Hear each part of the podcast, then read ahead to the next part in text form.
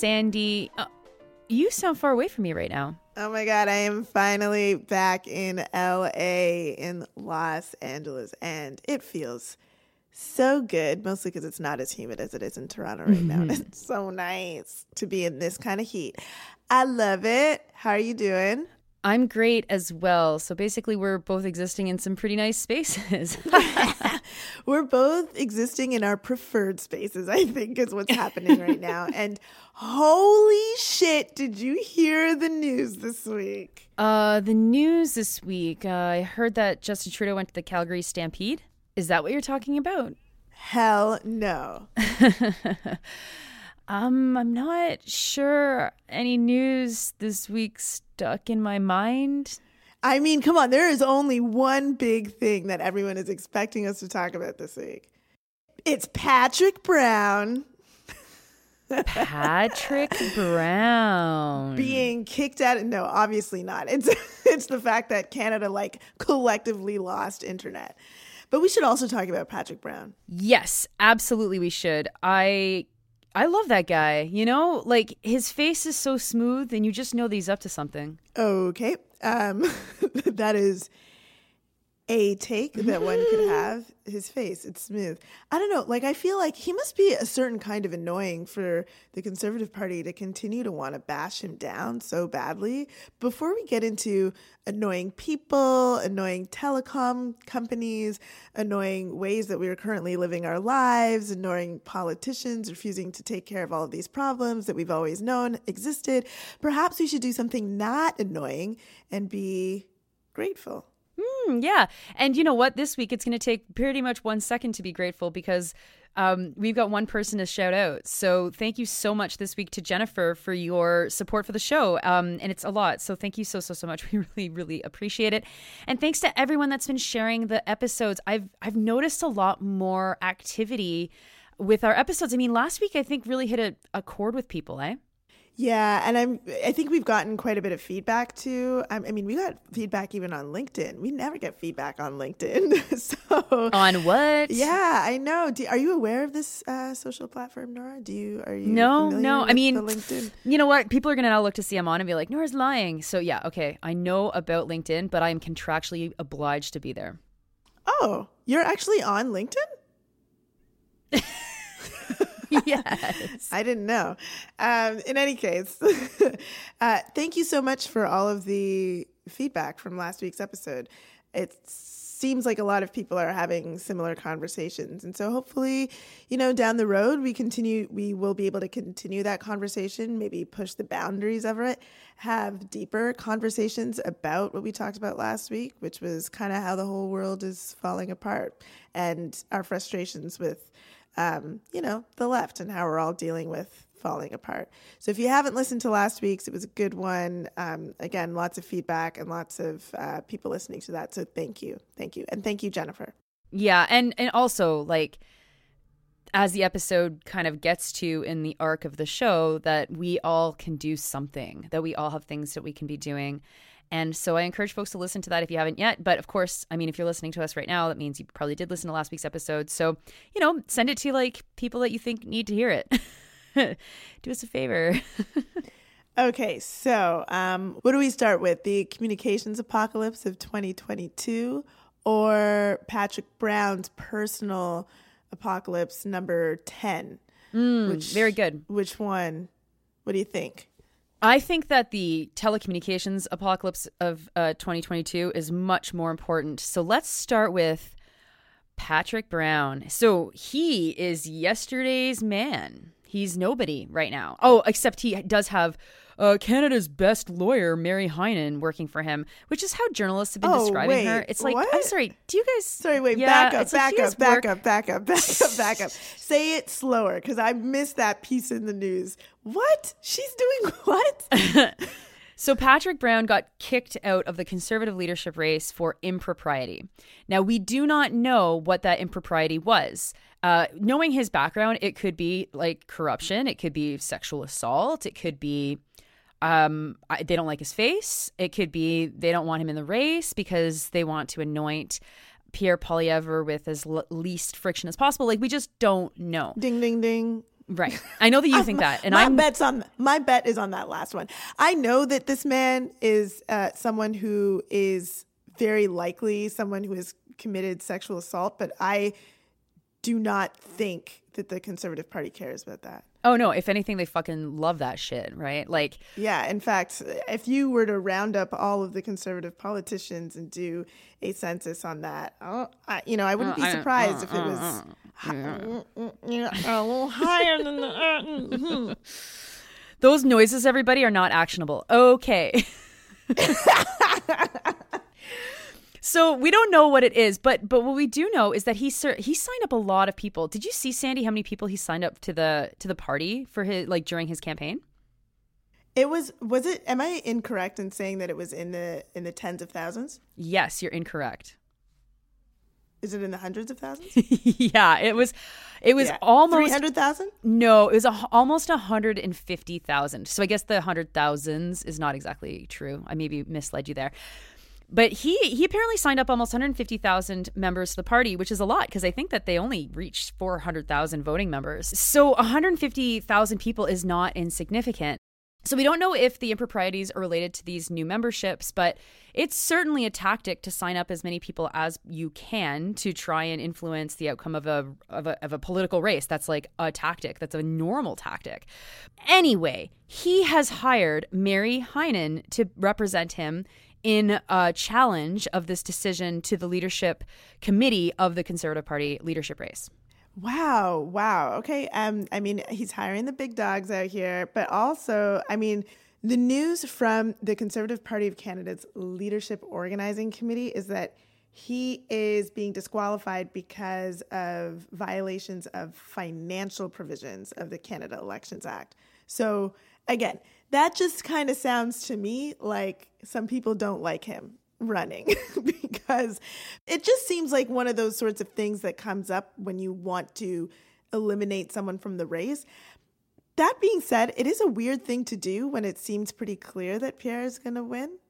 Pierre Poilievre is going to win. Mm-hmm. But I I mean, I don't know. I mean, they don't do first past the post. So I don't really know how they're voting um, counting system works. So maybe the math with all of those new signups wasn't mathing and so there that's what's happening here but i i it just seems like something that might be um, petty and uh, some sort of internal personal drama um, which at on the whole is a good thing because i mean fuck his public political career should probably have been over um, a few a few allegations ago Yeah. Yeah, no, absolutely. And so it will be interesting to see because the way that the conservative leadership race goes is let's say Brown, you know, he's the mayor of Brampton, he has political roots in Barrie. Uh, all combined is what like maximum t- 10 ridings like it's not that many ridings although i mean it's a lot compared to you know other provinces but it's not a lot in the scheme of ontario if you if you do a rapid sign up it's not likely that those that those new members are like evenly distributed across the ridings you know? It's more likely that they're concentrated within one or two or three or four ridings. And so that actually wouldn't help him in the leadership race because it is a, it's a balanced uh, voting system that favors all ridings so that the, that the conservatives can't elect someone that only has support in like alberta or only has support in like whatever the fuck the greater toronto area or, or whatever. So it's i don't i'm not sure. The other side of it for me is i i'm not convinced that the conservative leadership is so like opposed to brown. Like brown has no chance of winning. Like that's pretty fucking clear. He might be the kingmaker and that might be what they're what they don't like. But i don't i'm more on the side of like he- they must be alleging something serious that being said the fact that it hasn't become public also is very very sketchy. Now i just want to jump to the to when the cbc the current had a segment on this. It was so awesomely shitty because you had rosemary barton who was like Canada's worst interviewer somehow. She's like the fucking top political journalist at the CBC and is also at the same time the worst journalist, the worst interviewer. And she's like always laughing at people. And it's like, lady, stop fucking laughing. But so she, she was interviewing Robert Benzie, who uh, I believe you're blocked by on Twitter. Um, I also am blocked by Robert Benzie because um, he was mad that people were challenging his impeccable credentials as an undergraduate history major from the University of Western Ontario. Anyway, um, Barton was making the point that there's no way that this legal case can go anywhere because if there's a violation of the Elections Act, no judge is going to take the case, is what she said, which just demonstrated this tremendous amount of ignorance of like suing people. No, no I was judge like- is going to take the case. Yeah, because it's like it's like too political. This is a political thing. This isn't uh this isn't something that any judge is going to want to get involved in. um, yeah, that's not how that works, but okay. No, and especially considering we don't know what it is. I mean, if we had the details and you're like, "Yep, that sounds pretty political," judges are probably not going to really want to meddle unless he sues them. And guess what? It goes to court. Like that's how it works. Okay. And then the other thing that I was just loving was he had he had Benzie, who again is the top seasoned veteran political affairs journalist at the fucking Toronto Star, the best fucking political journalist in the in the province. And honest to God, Sandy, this was his point. I just don't understand why Poilievre's not pivoting to the center right now and trying to unite the party. oh, wow. Mm. He doesn't? He doesn't understand that? Where has he been? Where has he been for the last two decades? I mean, unless he's unless he's pretending to be a fucking like completely out to lunch, like for everybody to like see. I it was a very shocking thing to hear. oh, that's very embarrassing. He d- he hasn't blocked me, by the way. oh well, he blocked Just- me. So you know, it's because I don't use Twitter like you do. Mm-hmm. As we discussed last week, we're on the opposite poles of how to use uh, Twitter correctly. Yes. Okay. Right. On the other i'm uh, of the poll that doesn't get blocked as much but yeah that is that's pretty embarrassing um, uh, as a political analysis um, in fact it just belies that you have no political analysis at all um, it's really obvious why he's not uh, trying to unite the party or moving to the center um, because he can get his support in other ways like no shit. uh, and be way more successful in in that. And so there we are. Uh, Patrick Brown, a minor story this week, relatively, even though we are talking about the leadership race of, uh, you know, what is likely going to be the next ruling party uh, of Canada. Wait. Wait. You think that they will be? Yes, you don't. You think the Liberals have another year, The conservatives. another uh, term? Oh, 100%. They're going to do the. Yeah, they'll put Chrystia Freeland in there. It'll be insufferable, and they'll war themselves to fucking victory. Okay, okay, I'll take that bet. Okay. I'll take that bet. Okay. cool. All right. Well, um, that was not the most significant thing that happened this past week, was it? No, so I I mean, I got back to Los Angeles it seems at the perfect time because I was very surprised to try to, you know, doing doing the things that I do on a regular basis, paying some bills, trying to get onto my bank app and being like, what is going on? And then learning learning that all of Canada is apparently um, 404 file not found. uh, because one telecom has been taken out. One. Can you believe that? Like, It is stunning. I mean, from a like, you know, for for those people who are like supposed to be concerned with like, I don't know, what like homeland security or something like did, did that how did that feel to y'all like what was that like to know that one private company that we don't know the inner workings of being taken down by god knows what they said it was they they were doing some like modem upgrades or some shit which is like uh, if that's what it is it's really concerning but uh, you know, if it, them making their own goddamn mistake, apparently, one day can take down Canada Border Services, 911, Interac, banks, uh, shopping without cash. like everything, phones, internet. Holy shit. That I uh it's a little bit of a problem. So if you want to take out Canada, I mean, gosh, apparently we know what to do. My absolute favorite was the message from the CRTC saying that their services were interrupted because of the Rogers outage. Wow. Wow. Yeah, yeah, the regulator. The regulator relies on the biggest fucking company to be able to do things. Um, so uh, there's a joke that I mean everybody has said probably at least once in this country, which is Canada is three telecoms companies in a um, in a trench coat. That joke is uh, funny because it's true. Um, Two how- telecoms and a mining company in a in a trench coat is I think how it goes. Oh, you know what though? It's literally any industry. There's only two or three companies in that code. Yeah, yeah, yeah, yeah, yeah, yeah. And so so yeah, so what what does that mean? What does that mean for what we need to do going forward and we will not obviously do because uh, the elites are very much wrapped around the fingers of the Rogers clan. And what does it mean for all of us? I, I mean, other than if you don't know how to live without your cell phone, take some lessons on how to live without your cell phone because it's it'll come in handy someday for sure. Um, okay, so one thing that I thought was really interesting is I was like trying to take in all of the news that day, uh, and taking in uh, anecdotes from people that I know who are like struggling with day to day tasks, was that the news was doing a lot of like this the kind of reporting that has become kind of popular lately. You know, taking snippets from uh, Instagram or Twitter and being like, this is what people are saying about what is happening, and then putting their own sort of very minor analysis on it and then putting it out there. So people were obviously very frustrated about the fact that just, you know, taking out Rogers takes out half the country's ability to function.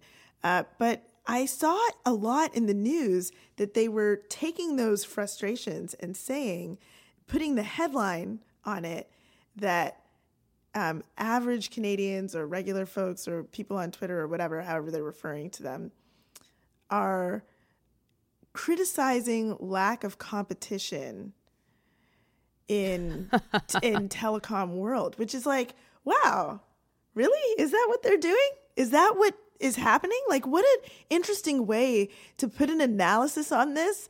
Um, that is like comes from a tweet that's just like fuck you rogers you know what i mean it's like i mean that could be what you take from it or it could also be that people are expressing fucking rage at the fact that so much in our world is dependent on communications and we have zero power over that and it could just all fall apart and no one's doing anything about that. Like maybe the rage is not about just competition. Maybe it's not about competition at all. Maybe it's just that how the fuck could we have a system that can so monstrously fall apart in over 15 hours. And so far as I can understand, it is now Sunday night that we're recording this. Some people still are without regular service. So over 72 hours for a lot of us. Like, what in the world? What in the world? Is that about competition? Or is that about ah, this whole thing being fucked up? Maybe, I don't know, maybe profit shouldn't be the motivator for making sure that people can communicate with one another. I don't know. Oh, maybe, maybe. Well, uh, one of the things that I'm I'm very curious about is how did we get here? How do we get to a place where people don't instantly look at Rogers and be like, "You motherfuckers are the problem. You are the problem." Not replicating another Rogers to create some sort of solution. Well, partly it's because Rogers Sports and Media owns a lot of our media, right? So Rogers owns City TV, owns Omni, owns a bunch, bunch of specialty networks like OLN and the Shopping Channel and the Wrestling Channel and fucking Sportsnet. Um, they used to own a lot of magazines, which is actually, I think, the reason why I'm now able to write for Maclean's because they sold it. And it always felt like this was a decision that Maclean's made to um, you know to publicly blacklist me kind of came from the top. so that was nice that uh, Rogers divested those properties um, like Maclean's and other um, other magazines, but they. Are, and they have massive influence over our education system, uh, sports, arts, and culture, all sorts of stuff. Yes, exactly. And so they are like absolutely massive, massive, massive, massive, massive. This is a company that made fucking net income in 2020, net income in 2020, the pandemic was $2.9 billion. And in the calendar year 2021, oh, their, their income went down to 1.56 billion motherfucking dollars. So like there's a whole bunch of ways that we can cut this story up. There's the the what happens when it goes down and and what happens to people's ability to work, like how many taxi drivers were out of work for the whole day and or DoorDash workers or anybody that relied on Interac, right? I'm sure all of us have a story even though I mean, I was in Quebec where not many people that I know are on Rogers and so like I didn't have any cell phone or internet problems, but we couldn't use Interac anywhere like at all.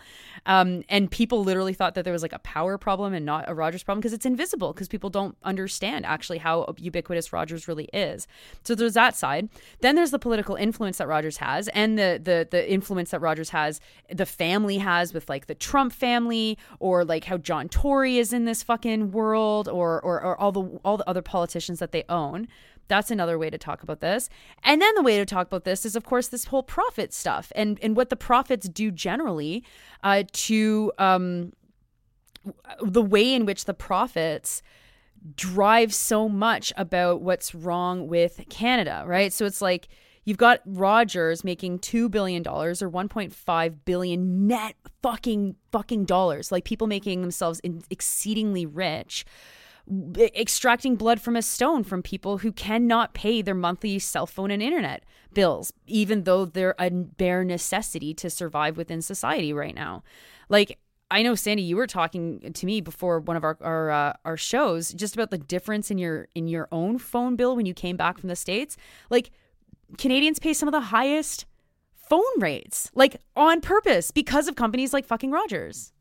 Oh yeah, and to give people uh, an idea of what I was talking about, when I, I was unexpectedly in Canada for over two months, wasn't expecting to be in Canada for that long, so I was roaming for over two months, and I was terrified to take a look at my phone bill, which was cheaper than when I went into Canada. No, it was. It was. I'd never. Yeah, I um really recommend if you could figure out how to get a US phone plan, it's probably cheaper than sticking with a Canadian telecom. Isn't that interesting? Seriously. Well, there's that competition piece, I guess. Eh? We can all yeah. go with like I don't know, Verizon or something. it's it's still fucked. Okay, let me be clear that it's still fucked. We're still paying too much, but it is stunning to me that I could have been roaming for two months and paid just over forty dollars a month. Wow. internet. Yeah. In internet. And uh, in data. And I, I was using my phone as though I wasn't roaming. I had to. So, I mean, fuck. The other way we could talk about this, too, like, is what a fucking failure of the public service this has been and continues to be from the moment it became clear that we needed to rely on the internet for life, for um, essential services for all sorts of things. I mean, God, Nora, I feel like we, the first time we mentioned this was like in the first season. Do we have seasons? I don't know. It was yeah, kind of first year. it was in the first year of this show that it just like it really makes no sense year after year after year, election after election after election, that we don't have conversations about the public provision of access to communications in this country. And uh, told you so, I guess. Yeah, emergency services um, being so negatively impacted by the Rogers outage is like probably the most obvious example of that. And and this is what happens when they get privatized. This is what happens when Canada needs Rogers, or I mean, in the same way that they were going to need Huawei before that whole thing collapsed to build a 5G network, right? Canada doesn't doesn't have the interest officially to do any of this stuff. I mean, there still is like one or maybe more than one, but I can only think of one public telecoms company in Canada, which is called SaskTel right? So shout out to the folks that work at, at SaskTel and everyone else that uses them, like whatever. Th- that is good. That's a crown corporation that still exists, but there's absolutely no reason for why there wouldn't be anything nationally. And it's it's it's funny because you know I was saying online that you know we we we don't know what happened government will call uh, there will be calls from opposition parties to have an inquiry government will refuse but they'll appoint somebody to do an investigation and then eventually we will not know what happened. Like that's just going to be the obvious arc of this whole story. um, and then I was like, because you know, it's not like the opposition parties are really calling for a public option. And then people were like, well, the NDP is calling for a public option. And so it's like, are oh, they? Yeah, are when? they? Since Are when? they? Since when? I- Sorry, um, I yeah. Mm. So I went. Well, I mean, people have responded in this thread with uh, with policy from 2021, I guess, from the party, uh, from the NDP, and the way that they've worded it, it like I hope that someone made fucking fifty thousand dollars off of wording this in the most weaselly way possible, just to make sure that no one actually believes you would ever fucking do this. But the party policy does say something like make the steps to start the creation of a national public telecommunication network. But maybe even that's too strong because it's very very hedged. But regardless, this was this is happening, and I was like, well, Singh must be saying something, and of course he's not. He didn't like he he was like, this is an outrage, but he didn't say fucking create tomorrow. I'll be I'll be serving a motion to create a national public telecommunications uh you know infrastructure or something like this and it's just so it, it's so amazing that like that has been absolutely ridded from the conversation intentionally so that it isn't something that people can instantly say like why sandy do we need democratic control over these kinds of things Oh, well, come on. I mean, I think it's quite obvious. It's like if we had democratic control, we could, um, as a public, have a public conversation about what we wanted to prioritize, how we wanted to prioritize it, how people access it, what happens when it goes down, whether we needed to have a backup system. The removing profit as the motivator no longer makes it so that people are trying to deliver this service as cheaply as possible while making the most profit that they possibly could. In fact, the the hope in making it public is that the motivator would instead be just providing the service um, as best as we can to as many people as possible, uh, as reliably as possible, and doing it in a way where we could, as the public, then scrutinize the way that it is being carried out and change it from time to time to time. That's how it's supposed to be with any public service. And that is what we lose when we remove these really essential services from the public sphere is the ability to one find out what the fuck happened and two make sure that these sorts of things don't happen. And so, I mean, as we're living in this time when so many of our public services are at the risk of being privatized, I mean, this is a good this is a good sort of a canary in the coal mine, I suppose, of a service that has already been massively privatized and what the consequences are. It is so tied to public life. It is so tied to public life. Uh, to the provision, you know, I'm, I was talking to my cousin who's a nurse in emergency rooms who was just like, we're not doing anything. Everything's just everyone's just kind of standing around because nothing's connecting. Like, can you imagine your emergency services have fallen apart as a result of one telecom having one some some sort of fuck up like that? It's absolutely. I mean, I. It's kind of unbelievable. It is totally unbelievable. But yes, it, I just it, it. Eh, there's no reason for something like this to not be public. Mm-hmm.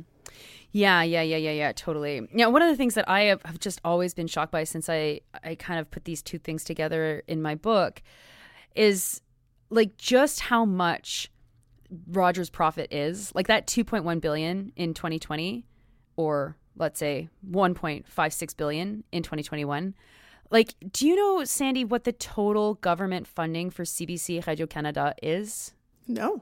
So it in 2020, 2021, so I mean, we're on an offset year from the fiscal year for Rogers, it was 1.394 Wow. billion. Wow. Yeah. Yeah. So, I mean, like the entire national public broadcasting system ha- gets less money than this private company that just gouges us. And so, yeah, if it was in public hands, would they have the mandate to gouge us? Or would we actually be able to have cell phone bills that look like the rest of the world's cell phone bills? Or would we decide actually, yeah, paying higher is okay because we've got, you know, this net $2 billion that we can then place anywhere that we want back into the Canadian, you know, uh, public, back into the economy, back into services of some fucking kind. Impossible to ha- to ha- hand all of that over to the Rogers family. With all of the discussions that we've been having in this country about Russian oligarchs and the fact that the Westons, the Rogers, the fucking Thompsons, like all of the families in this country that have the massive, massive fucking wealth is like not being talked about as if they aren't also oligarchs is like it's just so sickening and it hides from average people like the reality of why things are the way they are. Like why do you get why do you pay what you pay for your cell phone bill? Why do you pay the overage fees that you have to pay to rogers or to all of them? I mean this is the other thing too it's like rogers is part of an industry and it's not as if like fucking bell or telus or, or videotron are any better but they all move together because the, they're too big for the governments to actually rein in and there's no public fucking intervention in any of this stuff. So like the the worst thing about it is we've seen now how easy it is for things to go down. And no one's going to do fucking anything with any power to stop it from happening again which is which is shitty because then it's like okay so then what are our options? What do what can we actually fight for as citizens? Well i mean we can make movements for public options. Certainly um, there's uh, delivering community power is a really good example of that. The Union of, of Postal Workers uh, campaign to try and you know expand the mandate of Canada Post there's some interesting stuff going on. Of course, Niki Ashton has been a big proponent of, of, of nationalized services and nationalized infrastructure in this country, but it's it's still too marginal. It's still not mainstream enough, and it's because it cuts to the very core of what this fucking shitty country is, which is that we don't actually have any industry. Everything we have is exploitative and, and extractive, and that's it.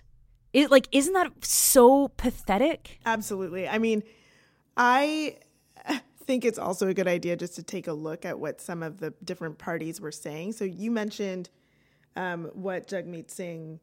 Um, I mean, I think it's really interesting that like none of the parties actually have in like their official news like anything. Like there's no, and I mean that might have something to do with like how parties get donations or something. Like I'm not sure, but it's like you know usually parties will have like a running uh, news thing on their website of like you know uh, whatever they want to talk about with respect to what's happening in the day. Um, and whether that's like a blog or like a media, me- an online re- media room or whatever but none of the major parties seem to have anything um, talking about this. It's just like weird um, but so just taking a look at what uh, some of the party folks have said on social media, I mean, conservatives are talking about lack of competition, obviously. Um, Jagmeet Singh, uh, like, it sounds like, um, as I've complained about on this podcast before, like us, you know, like people being like, this is out outrage. And it's like, okay, yeah, but you were supposed to come with ideas. Like, mm-hmm. you were supposed to come with solutions. But he's just like, this is, this is terrible. And it's like, yeah, we're all there. And, um, the Minister of Innovation, did you see what he said? Spoke to the CEO of Rogers, shared with him the frustration of millions of Canadians. Also spoke to the CEOs of both Bell and TELUS. Everyone is in solution mode, willing to help. This unacceptable situation is why quality, diversity, and reliability are key to our telecom network. Key to our telecom network. Whose? what the fuck does he think he owns? Dude, I don't know. I'm just like, you're the government. you are the government. You're the person in charge of what should be our telecom network. So tell me, when you're referring to our telecom network, what are you referring to? You just named three private companies who you apparently called up to be like, hey, can we talk right now? Shit's dire. But what the fuck are you actually doing to make sure that we are never in this situation? like, my God, I, it's just. Uh, I don't think our government knows that they're government, like it, that they are a government. Like I just think that they have, you know, they do believe that this is an oligarchy, and they're just like we're at the whims of them. So we'll just call them up on the phone, have conversations, and then yell like everybody else. Well, it's because they're they're management mode, right? They they don't fucking govern fuck all.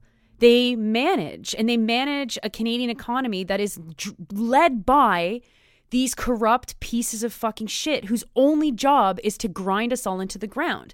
And anyone that that wins, whether it's the conservatives, whether it's the NDP, whether it's the liberals, they understand that their job is managing the the the oligarchies to make sure that eh, this doesn't happen because it's actually really bad if this happens. Like we got to make sure that Rogers is not going to go down ever again because you guys understand. Then we'll have pressure to actually regulate you further. So you gotta you can only imagine how that conversation went, right?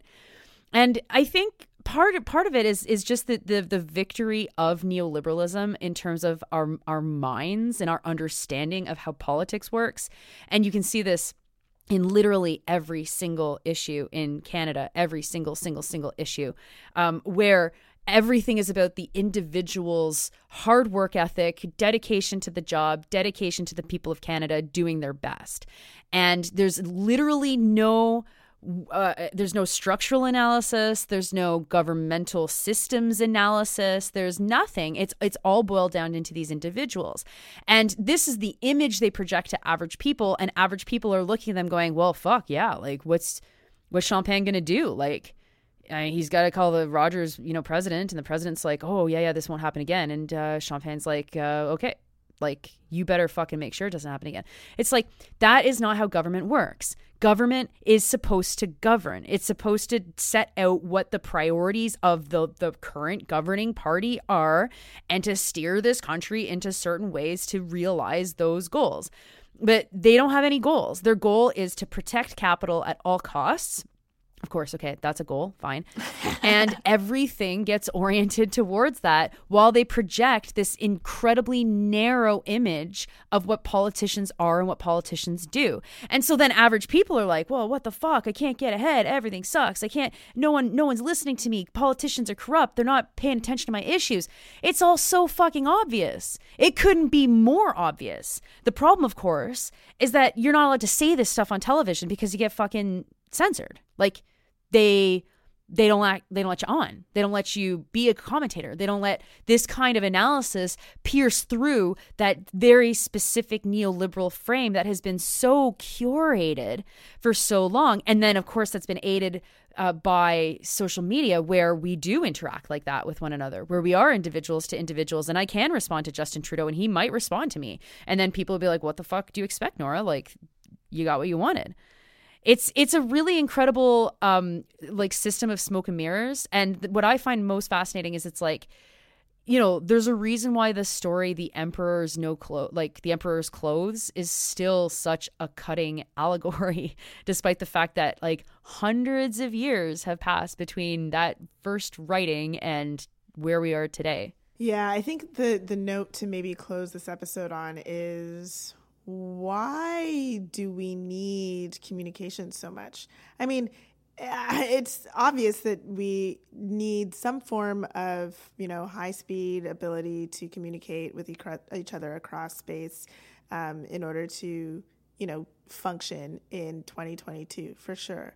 Um, but geez, I think that we all have to be aware of the fact that we, in, in a world that we live in right now, where um, three telecoms um, and more two than three uh, control pretty much everything about the way that we communicate with one another, that we need to um, either admit to ourselves that we're putting a whole lot of trust into these uh, companies that don't care about us, or understand that we always have to be prepared to um, to experience something like this, to experience a, a failure of mm-hmm. the the a profit motivated system to take care of our needs, which means that we can't live our lives completely dependent on cell phones and the internet.